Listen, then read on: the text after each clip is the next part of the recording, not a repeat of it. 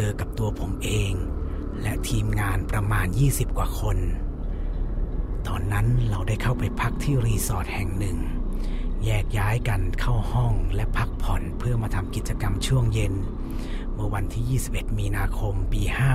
58 เราค้างกันหนึ่งคืน เรื่องนี้ได้มานั่งคุยกันและรวบรวมกันช่วงเช้า ส่วนผมและทีมงานบางส่วนได้เข้าพักที่ห้องพัก ซึ่งเป็นเหมือนบ้านพัก VIP แบ่งกั้นบ้านเป็นสองฝั่ง ซึ่งดูมันแปลกๆ แต่ก็ไม่ได้คิดอะไรมากครับ ห้องพักจะแบ่งเป็นชายและหญิง ฝั่งผมได้ฝั่งที่มีห้องน้ำและมีอ่างแนวแนวจากกุชชี่ ดูไฮโซมาก จากนั้นก็ออกไปทำกิจกรรม พอตกเย็นก็ตั้งวงกินเหล้า กินเหล้าเสร็จ ก็ได้เข้าไปอาบน้ำกัน เพื่อนคนหนึ่งชื่อต้นมันเล่าว่าอาบเป็น นั้นประมาณหนึ่งทุ่ม พอเข้าห้องน้ำจะล้างหน้า ก็เห็นมือตัวเองว่ามีเลือดไหลออกมาเต็มไปหมดเลย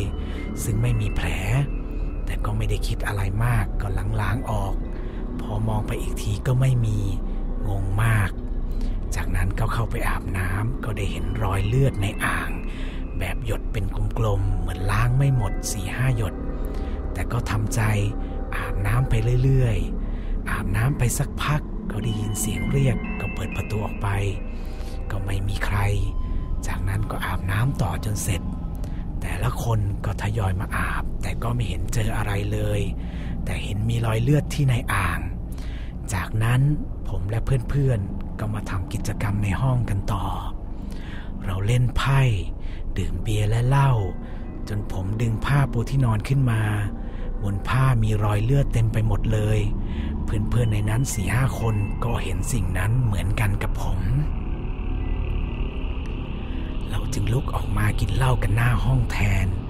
ซึ่งมีเพื่อนสาวนั่งกินกัน ซึ่งตอนนั้นเวลาประมาณสี่ทุ่มแล้ว ก็มีเพื่อนผู้หญิงที่พักอยู่อีกที่ มองมา เขาทักว่านั่งกันเจ็ดคนหรือ แต่จริงๆแล้วพวกเรามีกันแค่หกคนเองครับ แต่พวกเราก็ไม่ได้คิดอะไรมากคิดว่าอำกันเล่น ส่วนอีกคนก็เห็นว่าเป็นผู้หญิงผมสั้น ยืนดูอยู่ที่วงเล่าหน้าบ้าน ก็ไม่ได้คิดอะไรมากก็กินเหล้ากันต่อไป จากนั้นเพื่อนสาวอีกคนก็เมาและง่วงมาก มันก็ได้เข้าไปนอน มันไปนอนได้สักพัก มันได้ยินเสียงเหมือนสวิตช์ไฟเปิดปิดได้เอง และมีเสียงน้ำไหล มันก็คิดว่าเพื่อนกลับมาห้องแล้ว แต่พอมันตื่นลืมตาขึ้นดู ทุกอย่างก็เงียบ เสียงน้ำก็เงียบ มันคิดในใจว่าโดนแล้วแน่ ๆ มันก็เอาพระมาจากคอกำไว้ จากนั้นวิ่งไปนอนห้อง ซึ่งมีเพื่อนๆนั่งกินเหล้ากันอยู่ ผมและทุกคนต่างคนต่างรู้แล้วว่าต้องมีอะไรแน่นอน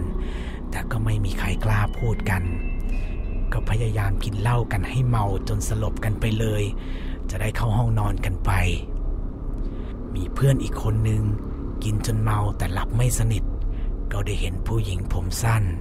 เดินไปเดินมาที่ปลายเตียง แต่มันทำอะไรไม่ได้เพราะเมา ตื่นเช้าก็มานั่งคุยกันครับ ว่าเกิดอะไรขึ้น สันนิษฐานว่าจากที่เห็นอาจจะมีการฆ่ากันตาย แต่ละคนก็เห็นเหมือนกัน คือเจอผู้หญิงผมสั้น เจอทั้งรอยเลือด เสียงจากห้องน้ำมันทำให้เรากล้าพูดกันได้เต็มปากทุกคนว่า พวกเราโดนเข้าซะแล้ว และแน่นอนพวกเราคงจะไม่ไปพักที่นั่นอีกแน่นอน